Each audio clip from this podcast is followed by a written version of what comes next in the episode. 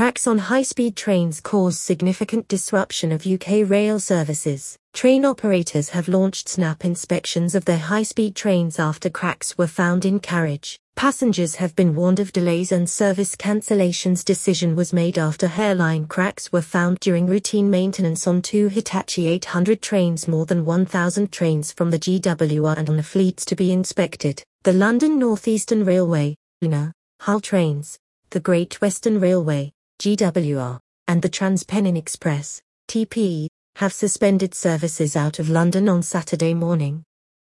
This means that train services are limited between Edinburgh, Newcastle upon Tyne, York, and London. Train operators have launched snap inspections of their high-speed trains after cracks were found in carriages.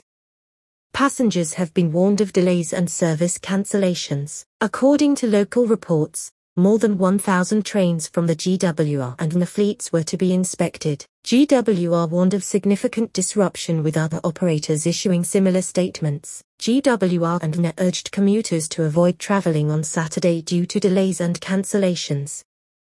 PTE advised against using the Newcastle to Liverpool route, while Hull Trains urged passengers to check their travel schedules. The decision was made after hairline cracks were found during routine maintenance on two Hitachi 800 trains.